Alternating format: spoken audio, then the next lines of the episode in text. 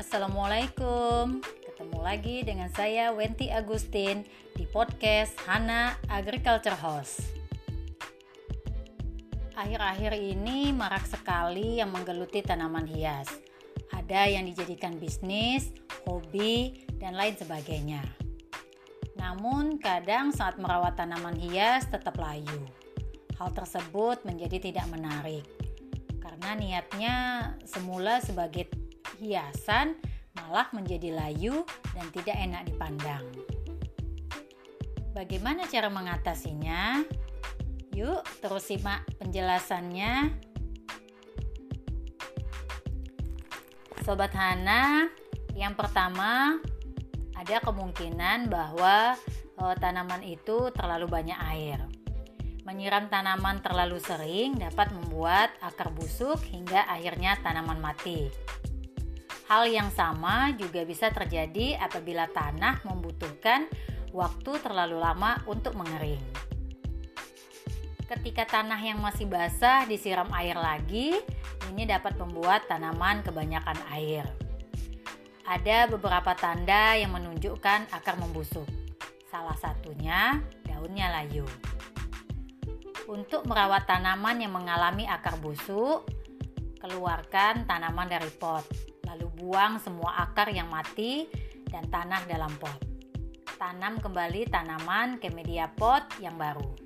Lalu siram dengan sedikit air sampai tanah basah, tetapi tidak tergenang.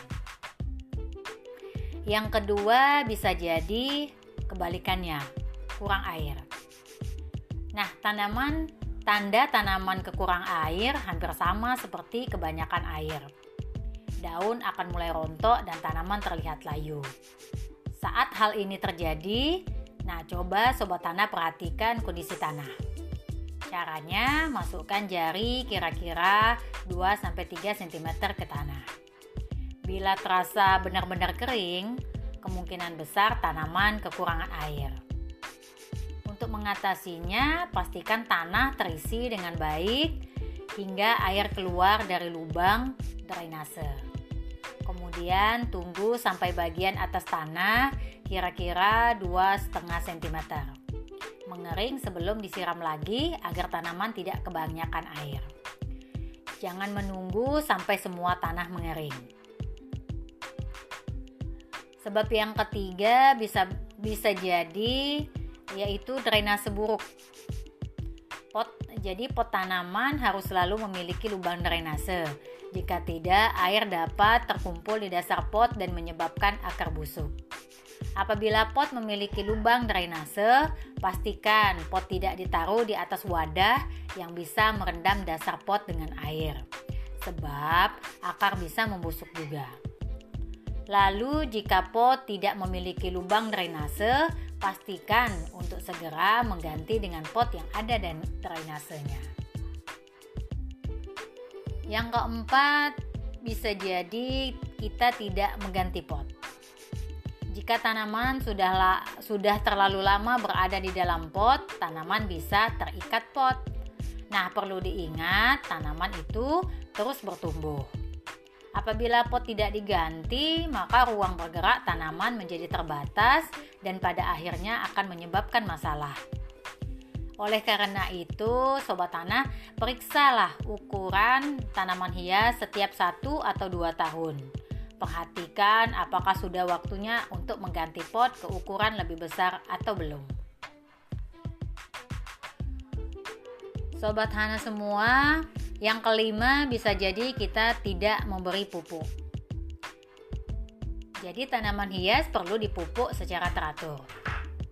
Tanaman mungkin tumbuh dengan baik selama beberapa waktu tanpa pupuk. Namun demikian, daun tanaman bisa mulai menguning atau pertumbuhan melambat karena tidak diberi pupuk. Jadikan pemupukan sebagai bagian rutin dari perawatan tanaman. Selanjutnya, Kenapa tanaman hias kita menjadi layu adalah tidak cukup cahaya. Tanaman membuat cahaya untuk berfotosintesis. Jika tanaman terlihat layu pertumbuhan Jarang, daun lebih kecil, dan tanaman berada di tempat yang redup, kemungkinan tanaman tidak mendapatkan cukup cahaya. Jadi, caranya segera pindahkan tanaman ke tempat yang terpapar cahaya matahari. Apabila tidak memungkinkan mendapatkan cahaya alami, pertimbangkan opsi lampu yang bisa membantu tumbuh. Dan yang terakhir adalah hama. Hama seperti tungau, laba-laba, dan kutu putih sering hingga di tanaman yang membuat pertumbuhan terganggu. Penting untuk mendeteksi hama lebih awal sebelum keadaan menjadi tidak terkendali. Nah, mungkin itu uh, yang menyebabkan tanaman hias kita menjadi layu dan tidak enak dipandang. Semoga bermanfaat. Wassalamualaikum warahmatullahi wabarakatuh.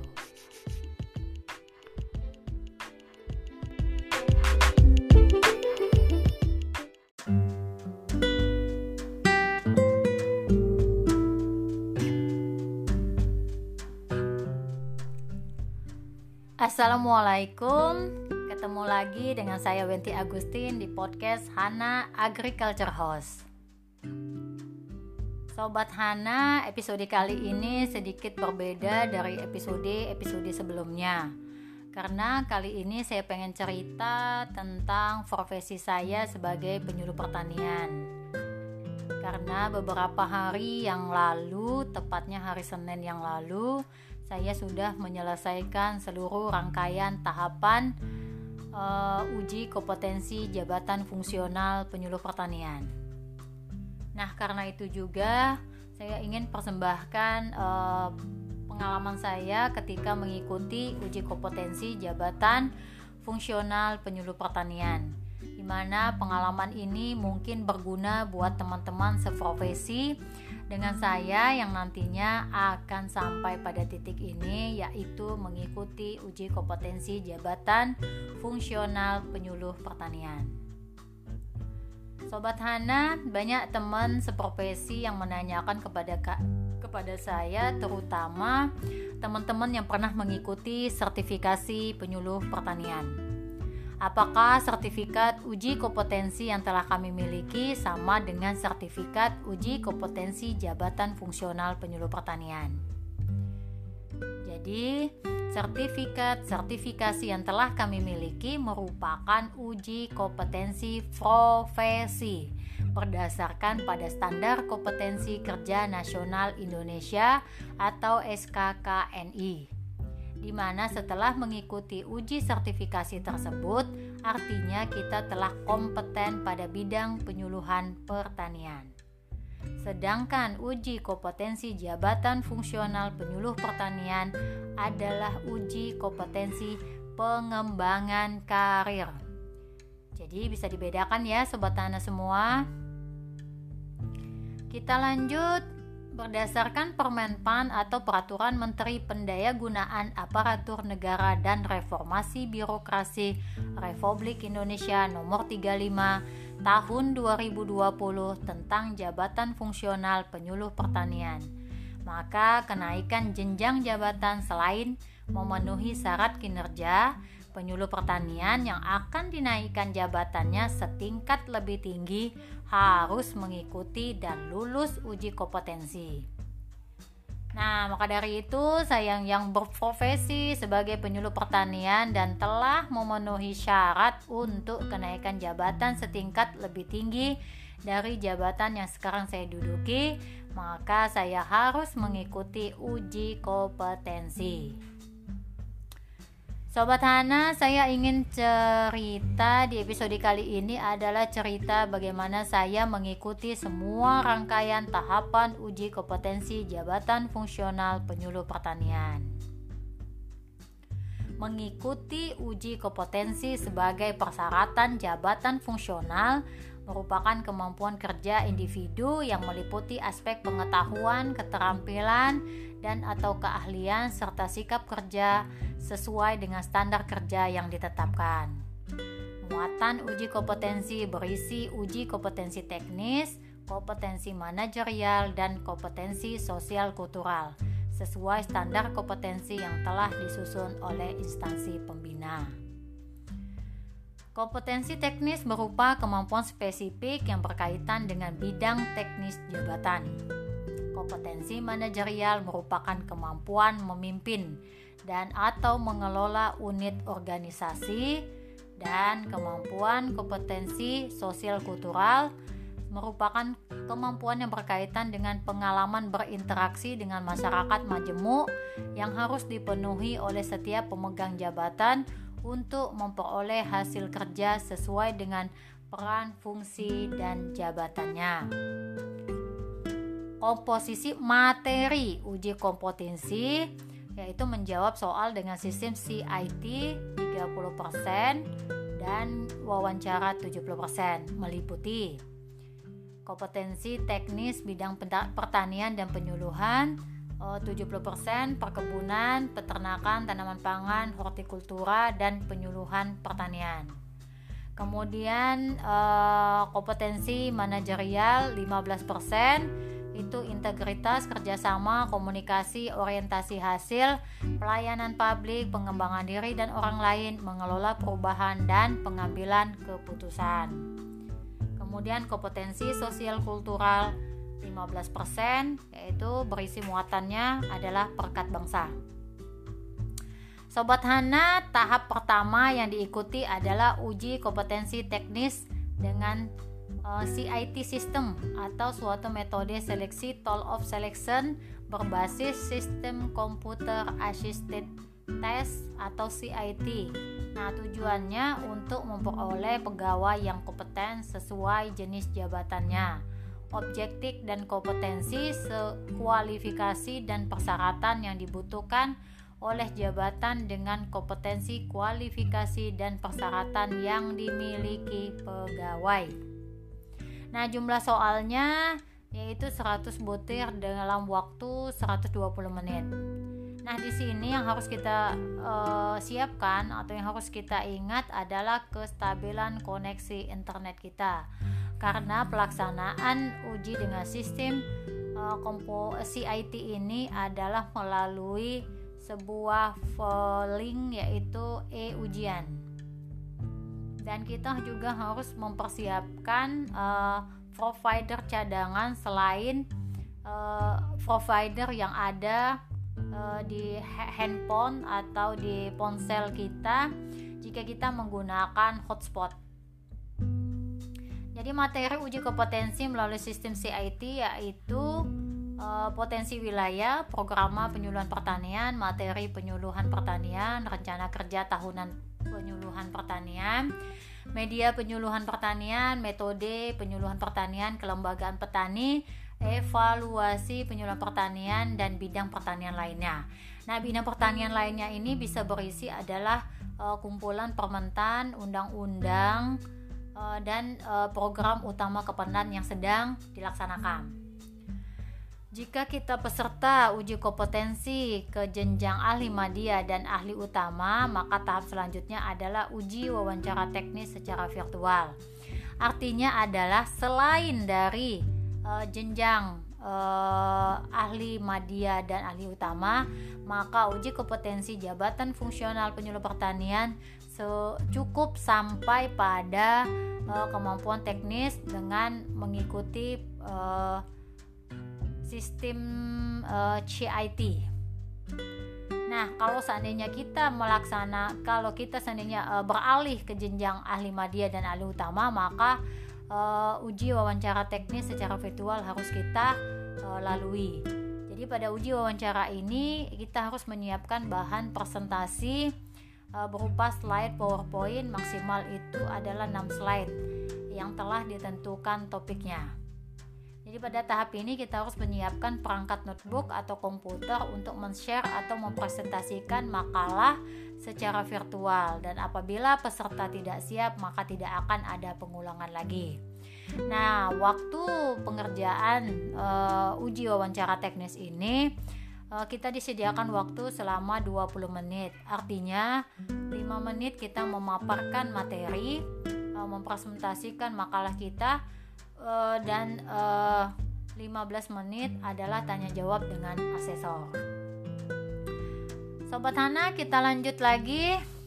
Nah, sebelum kita melaksanakan uji kompetensi manajerial dan sosial kultural, maka kita akan dikirim sebuah link untuk mengisi kuesioner kompetensi di mana pada bagian ini terdiri dari beberapa pertanyaan yang merupakan kejadian atau situasi yang pernah kita alami saat bekerja dan melaksanakan tugas sehari-hari. Terdapat 12 pertanyaan terbuka yang akan diselesaikan dengan waktu estimasi pengerjaan 120 menit. Diharapkan kita dapat menjawab semua pertanyaan sesuai dengan apa yang kita alami dan lakukan dalam pekerjaan kita dalam kurun waktu maksimal 2 tahun terakhir. Setiap pertanyaan harus dijawab dan tidak boleh ada yang terlewatkan kita memaparkan kejadian serinci mungkin sehingga siapa pun yang membacanya nanti memahami dan bisa menghayati situasi yang kita hadapi meski mereka tidak berhubungan secara langsung dengan kita. Sobat Hana, tahap selanjutnya adalah uji kompetensi manajerial dan sosial kultural. Nah, pada tahap ini kita harus menyiapkan perangkat notebook atau komputer yang sudah terinstal aplikasi Zoom Cloud Meeting dan memahami cara penggunaannya. Jadi mohon maaf kepada eh, rekan-rekan uh, atau teman-teman penyuluh yang mungkin uh, sedikit gaptek soal penggunaan aplikasi Zoom Cloud Meeting. Nah, sebaiknya harus ada uh, pendamping yang bisa mengoperasikan Zoom Zoom Cloud Meeting ini. Nah, selanjutnya menggunakan webcam dan mikrofon yang sudah berfungsi dengan baik sehingga video dan suara kita bisa terlihat dan terdengar jelas. Kita juga harus memastikan koneksi internet bisa mendukung pelaksanaan ujian virtual selama lebih kurang 5, 5 jam. Meski pada pengalaman saya itu ternyata pelaksanaannya lebih dari 5 jam. Nah, yang pastinya kita sebagai peserta harus dalam keadaan kondisi sehat dan bugar, sehingga kita dapat melaksanakan seluruh rangkaian uh, uji kompetensi ini. Sobat Hana, uh, dalam pelaksanaan uji kompetensi manajerial dan sosial kultural ini, kita akan dihadapkan pada tiga uh, psikotes dan dua simulasi kasus. Jadi pada psikotes yang pertama itu berupa psikotes Wonderlic Personal Test. Psikotes pertama ini adalah tes kecerdasan umum mengukur kemampuan verbal, numerik, dan spasial. Instrumen tes psikotes yang ter yang pertama itu terdiri dari 50 pertanyaan yang secara bertahap menjadi semakin sulit dan harus diselesaikan dalam waktu 12 menit. Pertanyaan psikotes pertama mencakup perbandingan kata, kalimat yang dikacaukan urutannya, paralelisasi kalimat mengikuti petunjuk, perbandingan angka, deret angka, analisis gambar geometri, dan soal-soal cerita yang membutuhkan logika atau matematika untuk menyelesaikannya. Jadi e, di sini kita jangan terpaku pada satu soal yang yang kita rasa sulit.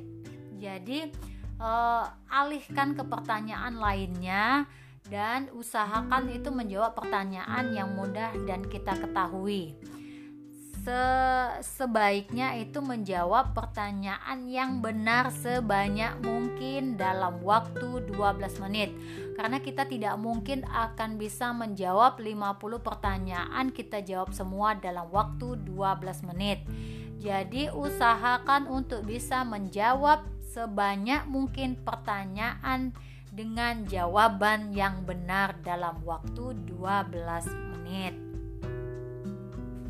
Sobat Hana, selanjutnya kita akan menjalani psikotes yang kedua yaitu tes inteligensi TKD atau tes kemampuan diferensial. Pada dasarnya, tes ini digunakan untuk mengukur kemampuan dasar atau kemampuan intelijensi kita secara umum. Nah, tes ini disajikan dalam bentuk soal-soal cerita dan premis dengan permasalahan yang kita bu yang kita yang butuh kita selesaikan secara sistematik dan menuntut kita untuk dapat mengambil kesimpulan tepat yang terkait dengan runtutan tertentu.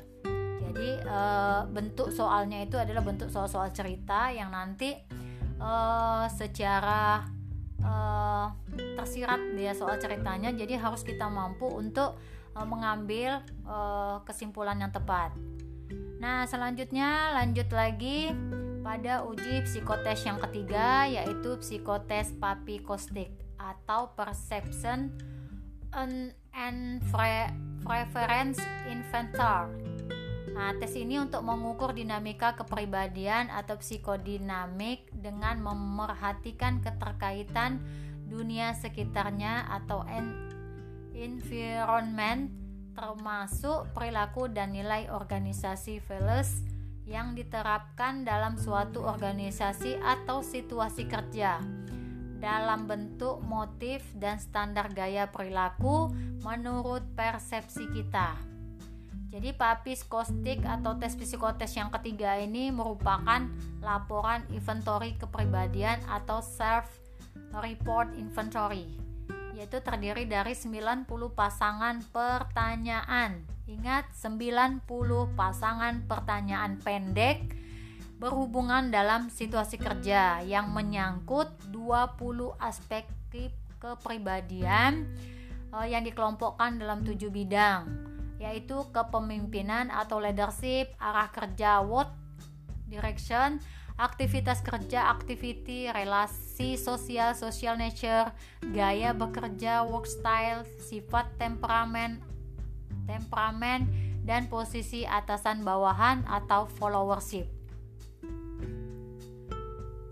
Sobat Hana, tahap selanjutnya adalah simulasi yang pertama, yaitu berisi pemetaan kompetensi di mana kita diminta untuk memilih salah satu jawaban dari setiap pertanyaan yang diberikan yang paling menggambarkan diri kita dalam melaksanakan tugas pekerjaan dan kita diminta untuk memberikan contoh kejadian yang menjadi dasar kita memberikan penilaian.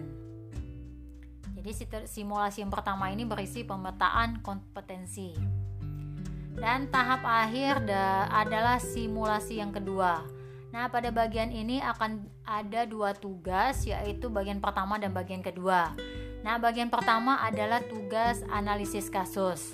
Jadi, kita akan diberikan bacaan mengenai tema tertentu, kemudian akan ada pertanyaan mengenai bacaan tersebut. Alokasi waktu untuk pertanyaan yang diberikan pada bagian satu itu selama 60 menit. Nah, setelah kita selesai bagian ke satu, kita dipersilahkan untuk masuk pada bagian kedua, yaitu bagian presentasi. Nah, bagian presentasi ini terdapat dua bagian juga. Bagian satunya adalah simulasi presentasi. Bagian pada bagian ini kita akan diminta untuk mempresentasikan hasil jawaban kita terhadap uh, analisis kasus yang sudah kita kerjakan secara virtual. Jadi presentasi secara virtual itu dilakukan dengan cara membuat video pre presentasi. Jadi ada dua tugas kita di dalam uh, presentasi itu. Yang pertama adalah menjawab pertanyaan, kemudian uh, menyampaikan presentasi itu dalam bentuk video. Jadi durasi video itu maksimal adalah 10 menit. Jadi dalam presentasi kita bebas menggunakan media apa saja untuk mendukung presentasi kita. Rekaman bisa dilakukan dengan media yang paling memudahkan kita, baik melalui komputer maupun melalui ponsel. Dan asesor tidak menilai sisi artistik dari video yang kita buat. Yang paling penting adalah kejelasan kita dalam menyampaikan ide dan gagasan kita, sehingga kita harus memastikan suara dalam video terdengar jelas. Kita memiliki waktu 60 menit untuk mempersiapkan materi presentasi. Nah, selama waktu tersebut kita masih dibebaskan untuk melihat kembali jawaban yang telah diberikan. Nah, pada poin ini jangan jangan dahulu kita mensubmit uh, jawaban kita karena jika jawaban kita telah disubmit uh, maka tidak akan uh, tidak uh, akan dapat ditampilkan kembali jawaban kita itu. Jadi setelah kita membuat materi presentasi, barulah kita pastikan kita menombol tombol submit sehingga semua jawaban analisis kasus terkirim ke database panitia. Jika alokasi waktu pengerjaannya habis, namun kita belum menekan tombol submit, maka jawaban kita akan terkirim secara otomatis ke database panitia. Jadi tidak perlu khawatir eh, teman-teman eh, jika eh, alokasi waktu eh, pengerjaannya habis. Tata cara pengiriman video dapat dilakukan dengan mengupload video dalam link YouTube pribadi kita atau langsung mengunggah file dalam link form Google yang akan disediakan oleh panitia. Dengan berakhirnya pengiriman video, maka selesai sudah seluruh rangkaian tahapan uji kompetensi jabatan fungsional penyuluh pertanian. Sobat Hana, dari panjangnya proses yang harus dilalui, maka kesehatan kita adalah hal utama yang harus kita jaga.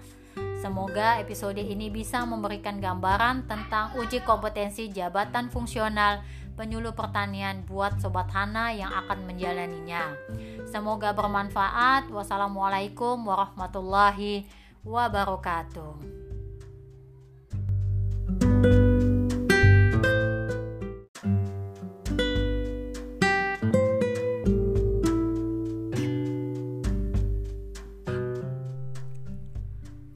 Assalamualaikum. Ketemu lagi dengan saya Wenti Agustin di podcast Hana Agriculture House. Sobat Hana, episode kali ini sedikit berbeda dari episode-episode sebelumnya. Karena kali ini saya pengen cerita tentang profesi saya sebagai penyuluh pertanian. Karena beberapa hari yang lalu, tepatnya hari Senin yang lalu saya sudah menyelesaikan seluruh rangkaian tahapan uh, uji kompetensi jabatan fungsional penyuluh pertanian. Nah, karena itu juga saya ingin persembahkan uh, pengalaman saya ketika mengikuti uji kompetensi jabatan fungsional penyuluh pertanian di mana pengalaman ini mungkin berguna buat teman-teman seprofesi dengan saya yang nantinya akan sampai pada titik ini yaitu mengikuti uji kompetensi jabatan fungsional penyuluh pertanian. Sobat Hana, banyak teman seprofesi yang menanyakan kepada kepada saya terutama teman-teman yang pernah mengikuti sertifikasi penyuluh pertanian. Apakah sertifikat uji kompetensi yang telah kami miliki sama dengan sertifikat uji kompetensi jabatan fungsional penyuluh pertanian? Jadi, sertifikat sertifikasi yang telah kami miliki merupakan uji kompetensi profesi berdasarkan pada standar kompetensi kerja nasional Indonesia atau SKKNI di mana setelah mengikuti uji sertifikasi tersebut, artinya kita telah kompeten pada bidang penyuluhan pertanian. Sedangkan uji kompetensi jabatan fungsional penyuluh pertanian adalah uji kompetensi pengembangan karir. Jadi bisa dibedakan ya sobat tanah semua. Kita lanjut berdasarkan Permenpan atau Peraturan Menteri Pendayagunaan Aparatur Negara dan Reformasi Birokrasi Republik Indonesia Nomor 35 Tahun 2020 tentang Jabatan Fungsional Penyuluh Pertanian. Maka kenaikan jenjang jabatan selain memenuhi syarat kinerja, penyuluh pertanian yang akan dinaikkan jabatannya setingkat lebih tinggi harus mengikuti dan lulus uji kompetensi. Nah, maka dari itu saya yang berprofesi sebagai penyuluh pertanian dan telah memenuhi syarat untuk kenaikan jabatan setingkat lebih tinggi dari jabatan yang sekarang saya duduki, maka saya harus mengikuti uji kompetensi. Sobat Hana, saya ingin cerita di episode kali ini adalah cerita bagaimana saya mengikuti semua rangkaian tahapan uji kompetensi jabatan fungsional penyuluh pertanian. Mengikuti uji kompetensi sebagai persyaratan jabatan fungsional merupakan kemampuan kerja individu yang meliputi aspek pengetahuan, keterampilan, dan atau keahlian serta sikap kerja sesuai dengan standar kerja yang ditetapkan. Muatan uji kompetensi berisi uji kompetensi teknis, kompetensi manajerial, dan kompetensi sosial kultural sesuai standar kompetensi yang telah disusun oleh instansi pembina. Kompetensi teknis berupa kemampuan spesifik yang berkaitan dengan bidang teknis jabatan. Kompetensi manajerial merupakan kemampuan memimpin dan atau mengelola unit organisasi dan kemampuan kompetensi sosial kultural merupakan kemampuan yang berkaitan dengan pengalaman berinteraksi dengan masyarakat majemuk yang harus dipenuhi oleh setiap pemegang jabatan untuk memperoleh hasil kerja sesuai dengan peran, fungsi, dan jabatannya.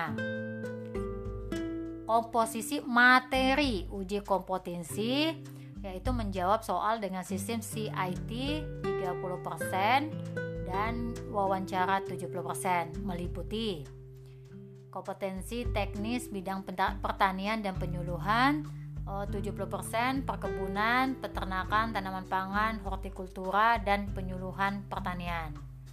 Kemudian eh, kompetensi manajerial 15% itu integritas, kerjasama, komunikasi, orientasi hasil, pelayanan publik, pengembangan diri dan orang lain, mengelola perubahan dan pengambilan keputusan. Kemudian kompetensi sosial kultural 15% yaitu berisi muatannya adalah perkat bangsa.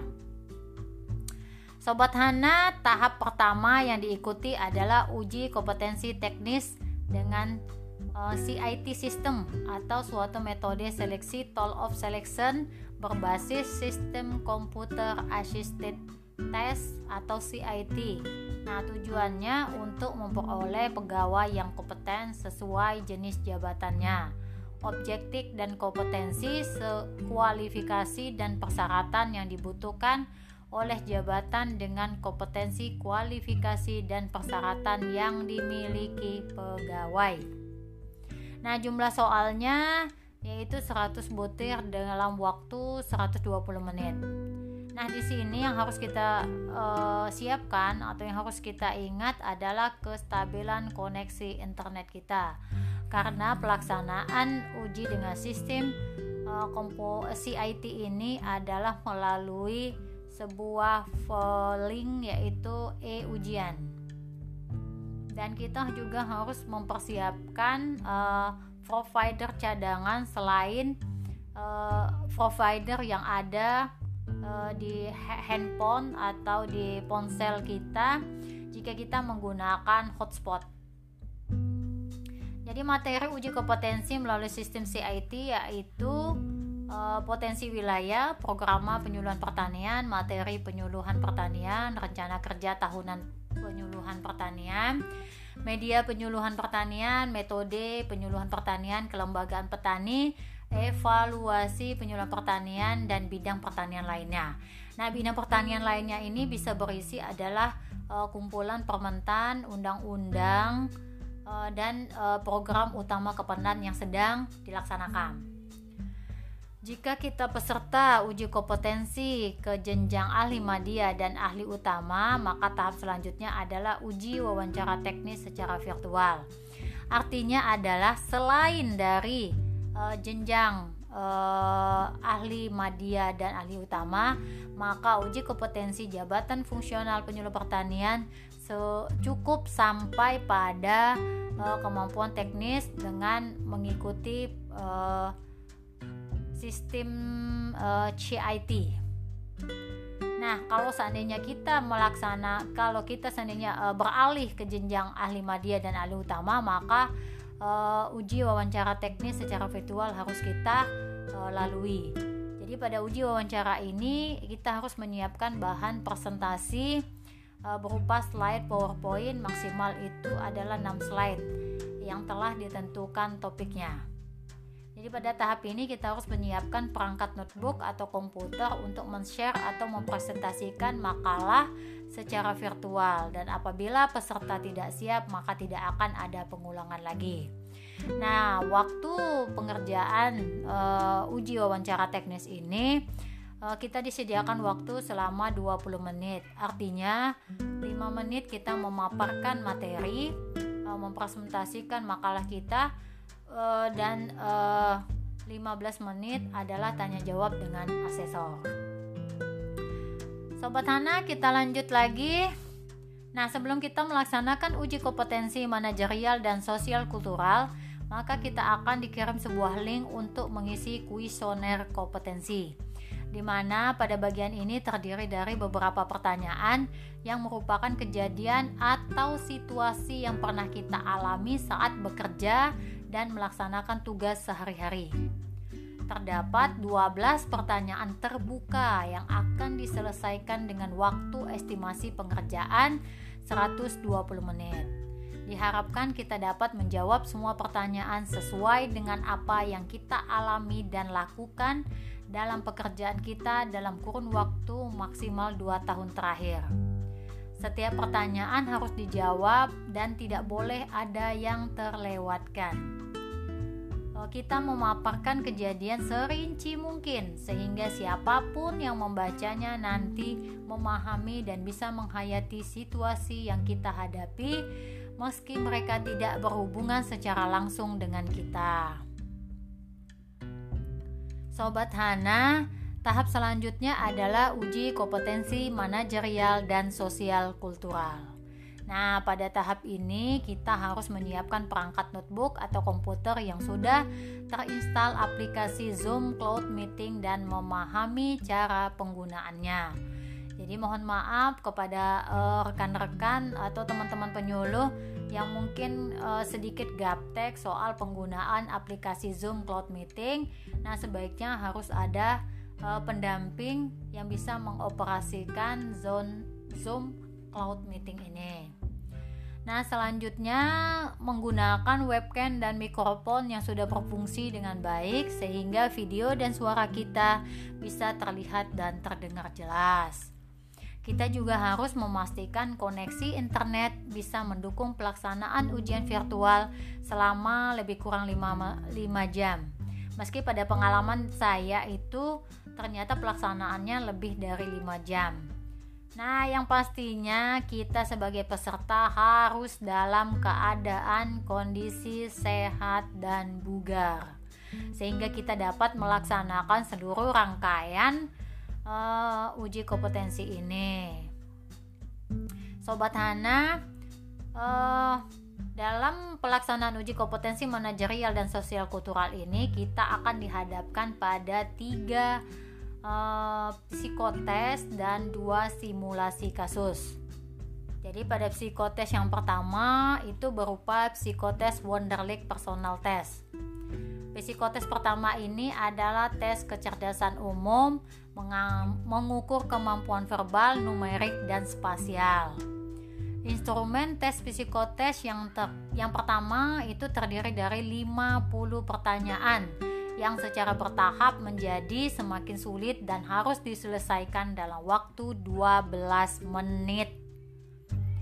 Pertanyaan psikotes pertama mencakup perbandingan kata, kalimat yang dikacaukan urutannya, paralelisasi kalimat mengikuti petunjuk, perbandingan angka, deret angka, analisis gambar geometri, dan soal-soal cerita yang membutuhkan logika atau matematika untuk menyelesaikannya. Jadi e, di sini kita jangan terpaku pada satu soal yang yang kita rasa sulit. Jadi uh, alihkan ke pertanyaan lainnya dan usahakan itu menjawab pertanyaan yang mudah dan kita ketahui. Se sebaiknya itu menjawab pertanyaan yang benar sebanyak mungkin dalam waktu 12 menit. Karena kita tidak mungkin akan bisa menjawab 50 pertanyaan kita jawab semua dalam waktu 12 menit. Jadi usahakan untuk bisa menjawab sebanyak mungkin pertanyaan dengan jawaban yang benar dalam waktu 12 menit Sobat Hana, selanjutnya kita akan menjalani psikotes yang kedua yaitu tes inteligensi TKD atau tes kemampuan diferensial. Pada dasarnya, tes ini digunakan untuk mengukur kemampuan dasar atau kemampuan intelijensi kita secara umum. Nah, tes ini disajikan dalam bentuk soal-soal cerita dan premis dengan permasalahan yang kita bu yang kita yang butuh kita selesaikan secara sistematik dan menuntut kita untuk dapat mengambil kesimpulan tepat yang terkait dengan runtutan tertentu. Jadi e, bentuk soalnya itu adalah bentuk soal-soal cerita yang nanti e, secara e, tersirat dia soal ceritanya. Jadi harus kita mampu untuk mengambil uh, kesimpulan yang tepat. Nah, selanjutnya lanjut lagi pada uji psikotes yang ketiga yaitu psikotes papikostik atau perception and preference inventor. Nah, tes ini untuk mengukur dinamika kepribadian atau psikodinamik dengan memerhatikan keterkaitan dunia sekitarnya atau environment termasuk perilaku dan nilai organisasi values yang diterapkan dalam suatu organisasi atau situasi kerja dalam bentuk motif dan standar gaya perilaku menurut persepsi kita. Jadi papis kostik atau tes psikotes yang ketiga ini merupakan laporan inventory kepribadian atau self report inventory yaitu terdiri dari 90 pasangan pertanyaan. Ingat 90 pasangan pertanyaan pendek berhubungan dalam situasi kerja yang menyangkut 20 aspek kepribadian eh, yang dikelompokkan dalam tujuh bidang yaitu kepemimpinan atau leadership, arah kerja, what direction, aktivitas kerja, activity, relasi sosial, social nature, gaya bekerja, work style, sifat temperamen, temperamen dan posisi atasan bawahan atau followership. Sobat Hana, tahap selanjutnya adalah simulasi yang pertama, yaitu berisi pemetaan kompetensi mana kita diminta untuk memilih salah satu jawaban dari setiap pertanyaan yang diberikan yang paling menggambarkan diri kita dalam melaksanakan tugas pekerjaan dan kita diminta untuk memberikan contoh kejadian yang menjadi dasar kita memberikan penilaian. Jadi simulasi yang pertama ini berisi pemetaan kompetensi. Dan tahap akhir adalah simulasi yang kedua Nah, pada bagian ini akan ada dua tugas, yaitu bagian pertama dan bagian kedua. Nah, bagian pertama adalah tugas analisis kasus. Jadi, kita akan diberikan bacaan mengenai tema tertentu, kemudian akan ada pertanyaan mengenai bacaan tersebut. Alokasi waktu untuk pertanyaan yang diberikan pada bagian satu itu selama 60 menit. Nah, setelah kita selesai bagian ke satu, kita dipersilahkan untuk masuk pada bagian kedua, yaitu bagian presentasi. Nah, bagian presentasi ini terdapat dua bagian juga. Bagian satunya adalah simulasi presentasi. Bagian pada bagian ini kita akan diminta untuk mempresentasikan hasil jawaban kita terhadap uh, analisis kasus yang sudah kita kerjakan secara virtual. Jadi presentasi secara virtual itu dilakukan dengan cara membuat video pre presentasi. Jadi ada dua tugas kita di dalam uh, presentasi itu. Yang pertama adalah menjawab pertanyaan, kemudian uh, menyampaikan presentasi itu dalam bentuk video. Jadi durasi video itu maksimal adalah 10 menit. Jadi dalam presentasi kita bebas menggunakan media apa saja untuk mendukung presentasi kita. Rekaman bisa dilakukan dengan media yang paling memudahkan kita, baik melalui komputer maupun melalui ponsel. Dan asesor tidak menilai sisi artistik dari video yang kita buat. Yang paling penting adalah kejelasan kita dalam menyampaikan ide dan gagasan kita, sehingga kita harus memastikan suara dalam video terdengar jelas. Kita memiliki waktu 60 menit untuk mempersiapkan materi presentasi. Nah, selama waktu tersebut kita masih dibebaskan untuk melihat kembali jawaban yang telah diberikan. Nah, pada poin ini jangan jangan dahulu kita mensubmit uh, jawaban kita karena jika jawaban kita telah disubmit uh, maka tidak akan uh, tidak akan dapat ditampilkan kembali jawaban kita itu. Jadi setelah kita membuat materi presentasi, barulah kita pastikan kita menombol tombol submit sehingga semua jawaban analisis kasus terkirim ke database panitia.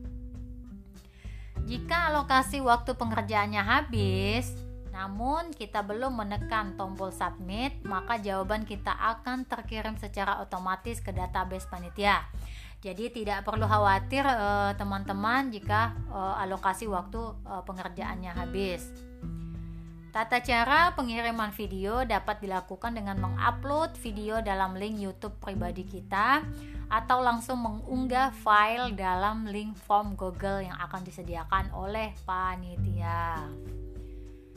Dengan berakhirnya pengiriman video, maka selesai sudah seluruh rangkaian tahapan uji kompetensi jabatan fungsional penyuluh pertanian.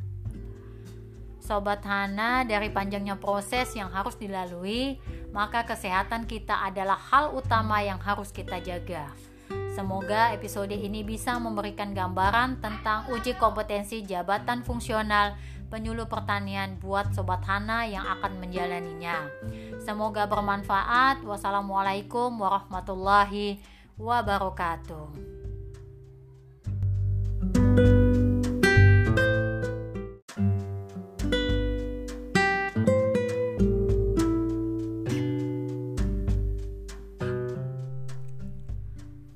Assalamualaikum.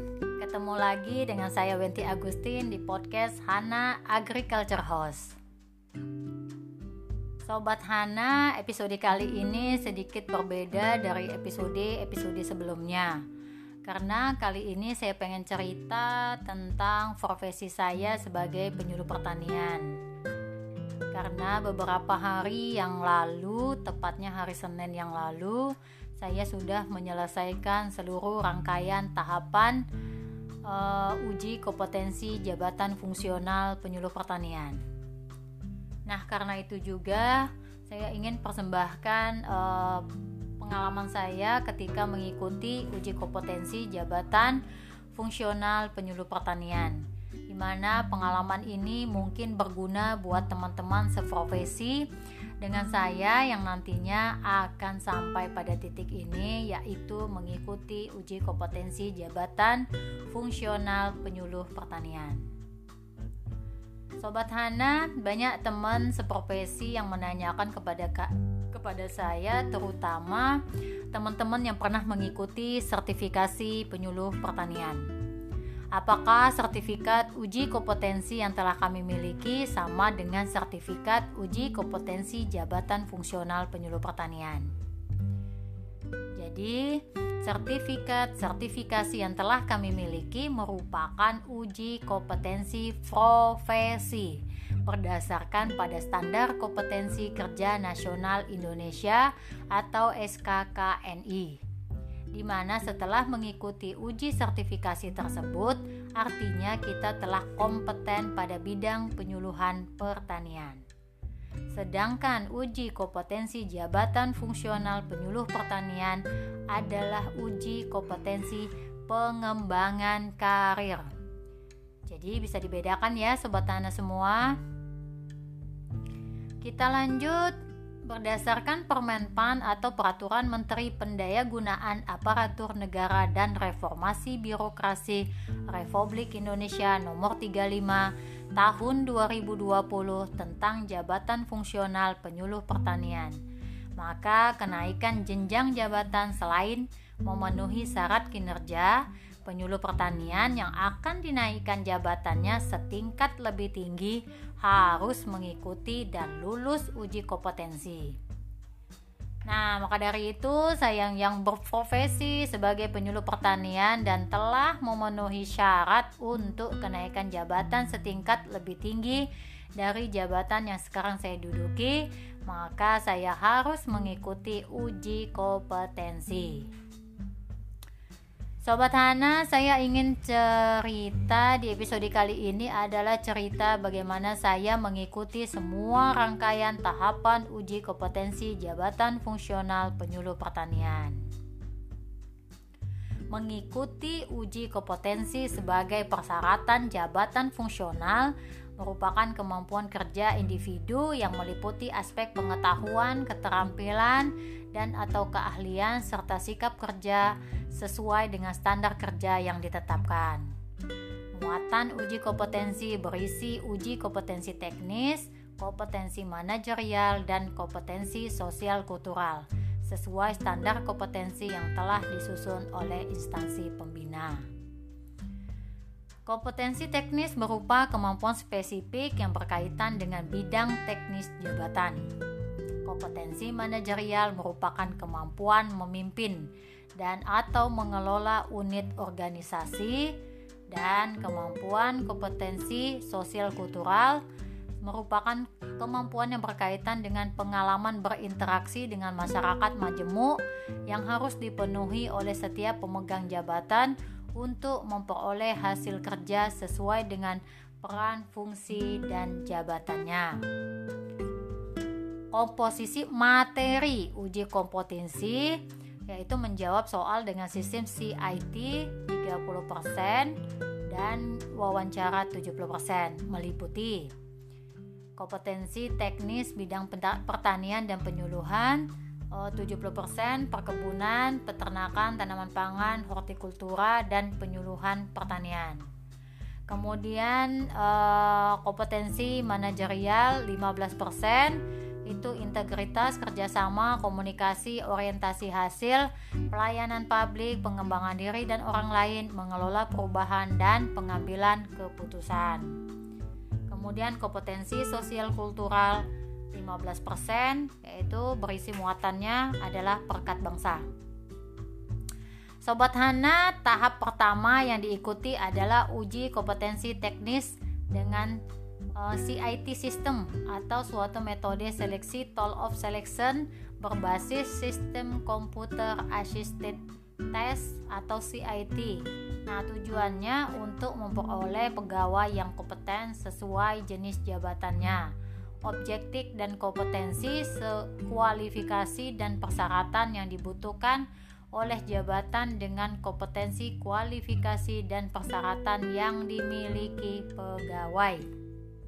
Nah, jumlah soalnya yaitu 100 butir dalam waktu 120 menit.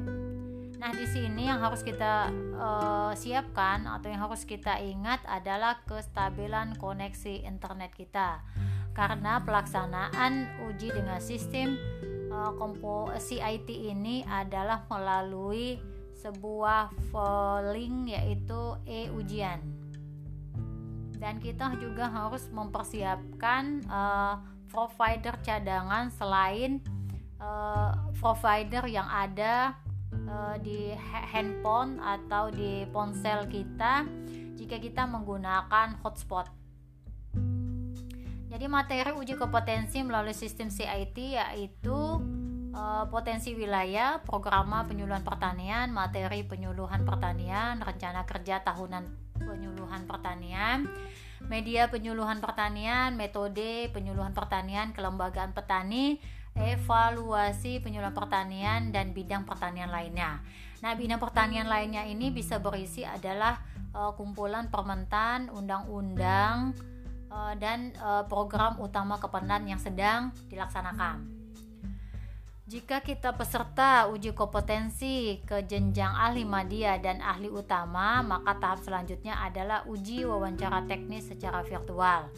Artinya adalah selain dari uh, jenjang uh, ahli media dan ahli utama, maka uji kompetensi jabatan fungsional penyuluh pertanian cukup sampai pada uh, kemampuan teknis dengan mengikuti uh, sistem uh, eh, CIT.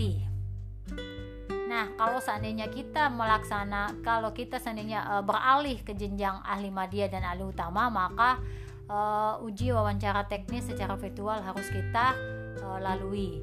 Jadi pada uji wawancara ini kita harus menyiapkan bahan presentasi uh, berupa slide PowerPoint maksimal itu adalah 6 slide yang telah ditentukan topiknya. Jadi pada tahap ini kita harus menyiapkan perangkat notebook atau komputer untuk men-share atau mempresentasikan makalah secara virtual dan apabila peserta tidak siap maka tidak akan ada pengulangan lagi. Nah, waktu pengerjaan uh, uji wawancara teknis ini uh, kita disediakan waktu selama 20 menit. Artinya 5 menit kita memaparkan materi, uh, mempresentasikan makalah kita uh, dan uh, eh, 15 menit adalah tanya jawab dengan asesor. Sobat Hana, kita lanjut lagi. Nah, sebelum kita melaksanakan uji kompetensi manajerial dan sosial kultural, maka kita akan dikirim sebuah link untuk mengisi kuesioner kompetensi di mana pada bagian ini terdiri dari beberapa pertanyaan yang merupakan kejadian atau situasi yang pernah kita alami saat bekerja dan melaksanakan tugas sehari-hari. Terdapat 12 pertanyaan terbuka yang akan diselesaikan dengan waktu estimasi pengerjaan 120 menit. Diharapkan kita dapat menjawab semua pertanyaan sesuai dengan apa yang kita alami dan lakukan dalam pekerjaan kita dalam kurun waktu maksimal 2 tahun terakhir. Setiap pertanyaan harus dijawab dan tidak boleh ada yang terlewatkan. Eh, kita memaparkan kejadian serinci mungkin sehingga siapa pun yang membacanya nanti memahami dan bisa menghayati situasi yang kita hadapi meski mereka tidak berhubungan secara langsung dengan kita. Sobat Hana, tahap selanjutnya adalah uji kompetensi manajerial dan sosial kultural. Nah, pada tahap ini kita harus menyiapkan perangkat notebook atau komputer yang sudah terinstal aplikasi Zoom Cloud Meeting dan memahami cara penggunaannya. Jadi mohon maaf kepada eh, rekan-rekan atau teman-teman penyuluh yang mungkin uh, sedikit gaptek soal penggunaan aplikasi Zoom Cloud Meeting. Nah, sebaiknya harus ada uh, pendamping yang bisa mengoperasikan Zoom Zoom Cloud Meeting ini. Nah, selanjutnya menggunakan webcam dan mikrofon yang sudah berfungsi dengan baik sehingga video dan suara kita bisa terlihat dan terdengar jelas. Kita juga harus memastikan koneksi internet bisa mendukung pelaksanaan ujian virtual selama lebih kurang 5, 5 jam. Meski pada pengalaman saya itu ternyata pelaksanaannya lebih dari 5 jam. Nah, yang pastinya kita sebagai peserta harus dalam keadaan kondisi sehat dan bugar sehingga kita dapat melaksanakan seluruh rangkaian uh, uji kompetensi ini. Sobat Hana, uh, dalam pelaksanaan uji kompetensi manajerial dan sosial kultural ini kita akan dihadapkan pada tiga uh, psikotes dan dua simulasi kasus. Jadi pada psikotes yang pertama itu berupa psikotes Wonderlic Personal Test. Psikotes pertama ini adalah tes kecerdasan umum mengukur kemampuan verbal, numerik, dan spasial. Instrumen tes psikotes yang ter, yang pertama itu terdiri dari 50 pertanyaan yang secara bertahap menjadi semakin sulit dan harus diselesaikan dalam waktu 12 menit. Pertanyaan psikotes pertama mencakup perbandingan kata, kalimat yang dikacaukan urutannya, paralelisasi kalimat mengikuti petunjuk, perbandingan angka, deret angka, analisis gambar geometri, dan soal-soal cerita yang membutuhkan logika atau matematika untuk menyelesaikannya. Jadi eh, di sini kita jangan terpaku pada satu soal yang yang kita rasa sulit.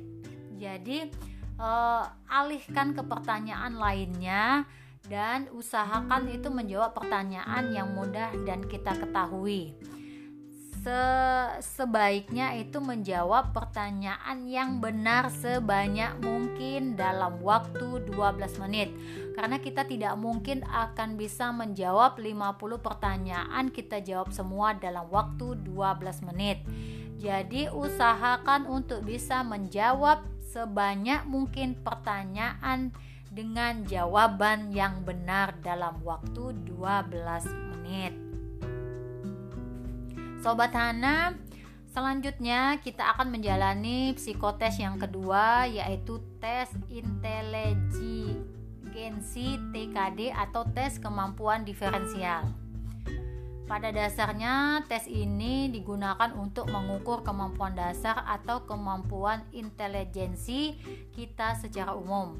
Nah, tes ini disajikan dalam bentuk soal-soal cerita dan premis dengan permasalahan yang kita bu yang ki, yang butuh kita selesaikan secara sistematik dan menuntut kita untuk dapat mengambil kesimpulan tepat yang terkait dengan runtutan tertentu. Jadi e, bentuk soalnya itu adalah bentuk soal-soal cerita yang nanti e, secara e, tersirat dia soal ceritanya. Jadi harus kita mampu untuk mengambil uh, kesimpulan yang tepat. Nah, selanjutnya lanjut lagi pada uji psikotes yang ketiga yaitu psikotes papikostik atau perception and preference inventor. Nah, tes ini untuk mengukur dinamika kepribadian atau psikodinamik dengan memerhatikan keterkaitan dunia sekitarnya atau environment termasuk perilaku dan nilai organisasi values yang diterapkan dalam suatu organisasi atau situasi kerja dalam bentuk motif dan standar gaya perilaku menurut persepsi kita. Jadi papis kostik atau tes psikotes yang ketiga ini merupakan laporan inventory kepribadian atau self report inventory yaitu terdiri dari 90 pasangan pertanyaan. Ingat 90 pasangan pertanyaan pendek berhubungan dalam situasi kerja yang menyangkut 20 aspek kepribadian eh, yang dikelompokkan dalam tujuh bidang yaitu kepemimpinan atau leadership, arah kerja, what direction, aktivitas kerja, activity, relasi sosial, social nature, gaya bekerja, work style, sifat temperamen, temperamen dan posisi atasan bawahan atau followership. Sobat Hana, tahap selanjutnya adalah simulasi yang pertama, yaitu berisi pemetaan kompetensi mana kita diminta untuk memilih salah satu jawaban dari setiap pertanyaan yang diberikan yang paling menggambarkan diri kita dalam melaksanakan tugas pekerjaan dan kita diminta untuk memberikan contoh kejadian yang menjadi dasar kita memberikan penilaian. Jadi simulasi yang pertama ini berisi pemetaan kompetensi. Dan tahap akhir adalah simulasi yang kedua Nah, pada bagian ini akan ada dua tugas, yaitu bagian pertama dan bagian kedua. Nah, bagian pertama adalah tugas analisis kasus. Jadi, kita akan diberikan bacaan mengenai tema tertentu, kemudian akan ada pertanyaan mengenai bacaan tersebut. Alokasi waktu untuk pertanyaan yang diberikan pada bagian satu itu selama 60 menit. Nah, setelah kita selesai bagian ke satu, kita dipersilahkan untuk masuk pada bagian kedua, yaitu bagian presentasi. Nah, bagian presentasi ini terdapat dua bagian juga. Bagian satunya adalah simulasi presentasi. Bagian pada bagian ini kita akan diminta untuk mempresentasikan hasil jawaban kita terhadap uh, analisis kasus yang sudah kita kerjakan secara virtual.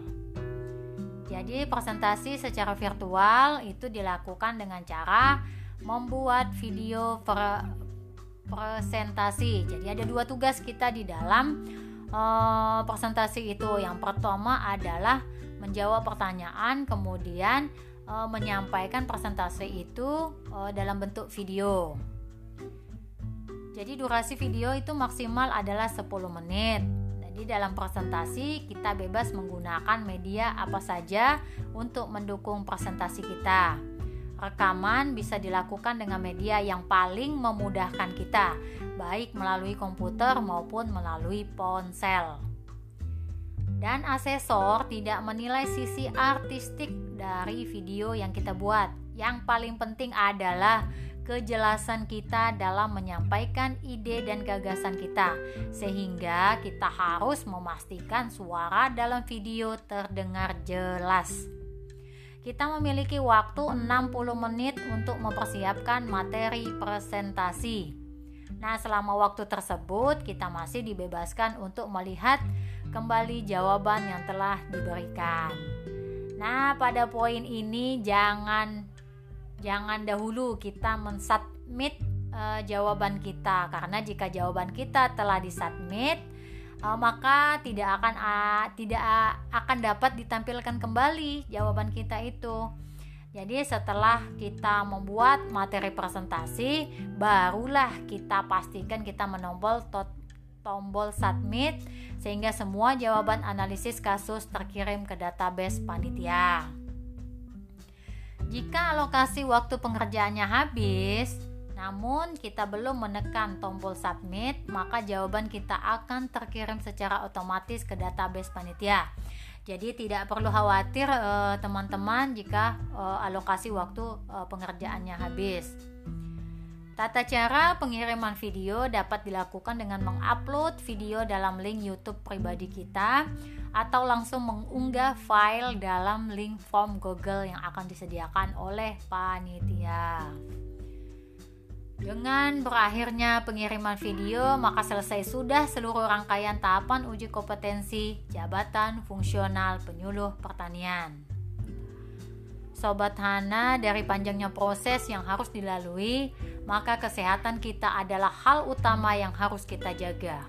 Semoga episode ini bisa memberikan gambaran tentang uji kompetensi jabatan fungsional penyuluh pertanian buat Sobat Hana yang akan menjalaninya. Semoga bermanfaat. Wassalamualaikum warahmatullahi wabarakatuh.